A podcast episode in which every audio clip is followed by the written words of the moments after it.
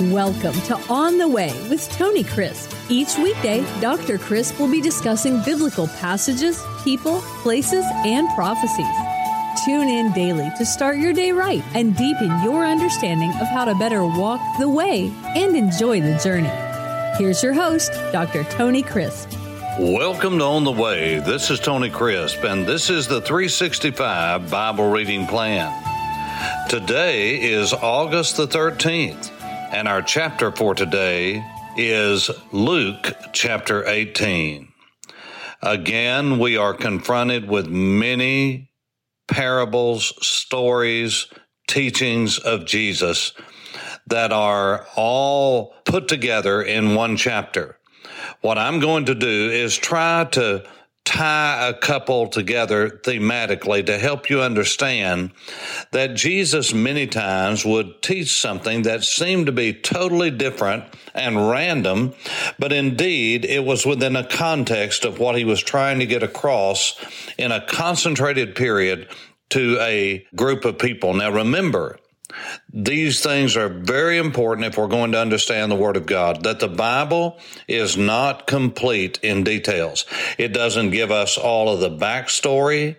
It doesn't tell us many times what happened before, what happened after, because we must remember that every Bible writer from Moses to John, from the Torah, the book of instruction, the books of instruction, uh, all the way through the Revelation, that every Bible writer assumed, just, just believed that the people to whom they were writing understood the language, the history, the geography, the background, and the cultural context of the day. And that's truly most assuredly the facts when you're reading through the Gospels because the people there were following Jesus around and they were listening to these teachings over and over again. And many times, uh, any teacher that's listening to me understands this. Any parent understands this that when we teach something, we can't just say the same thing over and over again, but many times we teach something and then we will show our children this or we'll teach our students this way. And then we will say in other words and we'll teach it another way. And then we'll through illustration or parable or another story, we'll teach it another way. Why? Because many times truths are so multifaceted that one aspect of teaching cannot get the full idea across. And this is what Jesus did when it comes to how a man is made righteous with God, because God doesn't look at the outward appearance of man like we do, but he looks on the heart. This is confluent and consistent from one end of the Bible to the other. And when you come to verse 9 of Luke 18, you have this very thing illustrated, and then we'll jump to verse 18 where it's illustrated another way, and then in verse 24 when it is illustrated another way. What thing are you talking about, Pastor? I'm talking about how a man is made right with God and what it is that truly reveals his heart.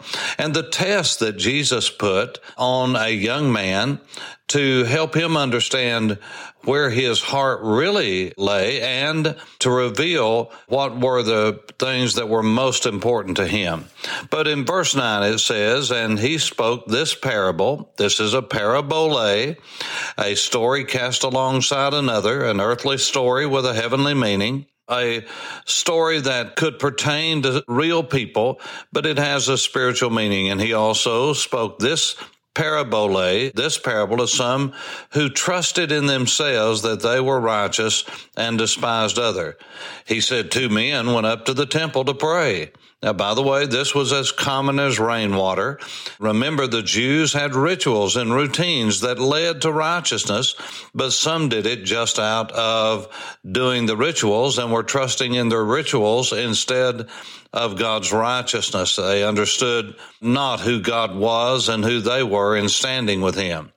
But two men went up to the temple to pray, one a Pharisee, that is a separatist, one who believed that he had to keep all of the commandments and the instructions of God as a way of salvation. They usually had, were filled with pride And Jesus confronted this over and over again. So one of the two was a Pharisee and the other was a tax collector. Now, the Pharisee was looked upon as someone who was righteous, someone who always was keeping the law and was a stickler for doing that which was righteous.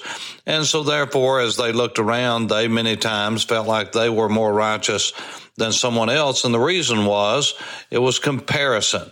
Now, let me say parenthetically that comparison is a cruel taskmaster. That is, it rarely lends itself to an accurate assessment of who we are because the Pharisees would always compare themselves with someone that was not religious, someone who was not a quote keeper of the law, end quote, was not in their camp, didn't think like they did. And so that would have been an unrighteous person. And so they would have thought themselves better than that person. Or they would look at someone with all of their fault finding. They would think, okay, I'll never be as righteous as that teacher or that person. Either one lends itself to either pride or to depression to discouragement. And so we shouldn't compare ourselves with each other. Now back to the text. The Pharisee stood and prayed thus to himself, with himself, God, I thank you that I'm not like other men, extortioners, unjust, adulterers, or even as this tax collector who was a despised person. Many times they were cheaters and uh, swindlers like Zacchaeus was in Jericho. And he said, this Pharisee, I fast twice a week. I give tithes of all that I possess. He's full of himself, wasn't he? And the tax collector, standing afar off, would not so much as raise his eyes to heaven, but beat his breast, saying, God be merciful to me, a sinner. I tell you, this man, Jesus said, this tax collector who had a heart toward God, who understood that he needed to be humble before God, that he didn't deserve anything, and he thrust himself upon the mercy of God instead of this righteous hypocrite of a Pharisee, a religious person who thought his religion was going to get him to heaven, his routines and rituals. Jesus said, I tell you, this man went down to his house justified rather than the other. That is, the tax collector was right with God. Why? Because he had a right attitude. Outwardly, people would have said he will never make it. Inwardly, he knew who he was and he humbled himself before God and God exalted him. For everyone who exalts himself will be humbled and the one who humbles himself will be exalted. Do you know always in the scriptures, the Bible talks about the believer, for instance, uh, humbling himself. And it's always either in the middle voice, that is, it is reflexive. It's upon the person that needs to be humbled to humble himself. And if not, God will humble him. But we have a responsibility as believers and as non believers to humble ourselves before God. And if not, one day we will be humbled. We need to bring ourselves low so that God can lift us up. And so this parable that Jesus talked about in these verses 9 through 14, these have to do with how a man is made right with God and God looking at the heart.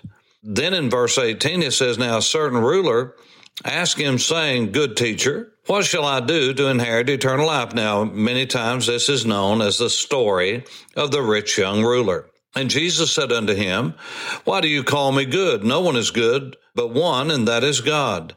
You know the commandments, Jesus said. Do not commit adultery, do not murder, do not steal, do not bear false witness, honor your father and your mother. Now, this sounds a whole lot like the very things that the Pharisees said he was doing. So Jesus asked him that, and what did this man say? Just like the Pharisee, he said, All these things I have kept from my youth. Well, now, whether that was so or not, only Jesus knew. But it says, so when Jesus heard these things, it didn't say that he rebuked him or he said, uh, You're not telling the truth. To be truth to the text, Jesus could have rebuked him there, uh, but he didn't. And so let's assume that what he was saying is true because not that he did not ever lust after a woman and therefore fall under Jesus' definition of committing adultery, but let's just say that for outward purposes, he never did any of that. And when Jesus heard these things, he said unto him, You still lack one thing. Sell all that you have and distribute to the poor, and you will have treasure in heaven, and come follow me. But when he heard this, he became very sorrowful, for he was a very rich man. He was very rich. Now, Jesus was not establishing a new way to heaven, that a man, in order to be a follower of Jesus, had to sell everything. No, no, no. Remember the context here. He had just told this parable of the Pharisee and the tax collector. He's dealing with the heart. And what Jesus did was give this man a test of the heart, not something outwardly like the Pharisee who could measure up to some outward standard, even though God really knows the heart and he knows whether that was true or not. But in these two texts, it's assumed that what they were saying was true.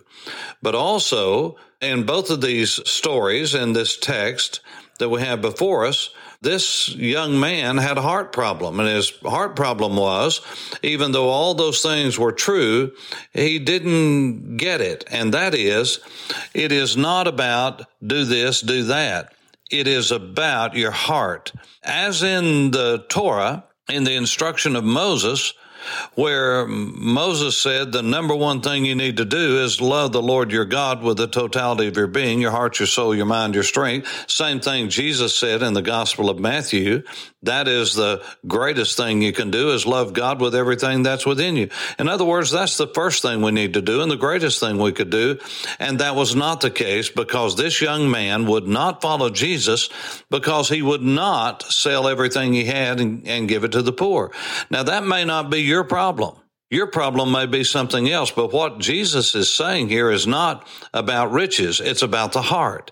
It's not about a particular sin or a particular hang up or stronghold. It is about the heart and whether we are willing to do whatever it takes to follow Jesus. I'm telling you, we've got to get to the point of total surrender where it doesn't matter what God says, we're going to do it. And uh, that is the way that Jesus wants us to think. That is, that we follow God with everything that's within us. We love God with everything that's within us, and nothing is before Him. Not your wife, not your husband, not your children, not your career, not anything. Why? Because God doesn't want to be just a part of your life. He wants to be your life. He wants to be the reason for your life and you living. So, as Jesus in this particular segment of scripture deals with these strongholds that are in people's lives, what he was doing was simply saying just because outwardly it looks like you've got everything going your way, that doesn't necessarily reveal the heart. Why? Because God sees the heart. And we're going to see in the next podcast that this is exactly the case with Zacchaeus. It has to do with the heart. And if the heart is right, then the actions follow. So in all of these things, it's important that we understand that God can change a person's heart, but he has to have the heart. And the heart is not the blood pumper. It's the center of your existence, who you are, what makes you tick. It is your will. It's your emotion. It is your intellect. It is every part of you, the totality of your being. God wants you, not a part of you, but you. Why don't you let him have your life today. You'll only make a mess of it, I assure you. Sooner or later, you will say, Oh, that I had given my heart to God earlier. Make this earlier. Would you do that today? For On the Way, this is Tony Crisp. Thanks for listening to On the Way with Tony Crisp. Tune in every weekday for information on biblical passages, people, places, and prophecies. Fridays are for your questions. Email your questions to questions at tonycrisp.org. Then just listen for your question to be answered on Friday's podcast. That's questions at tonycrisp.org. Thanks for listening and have a blessed day on the way.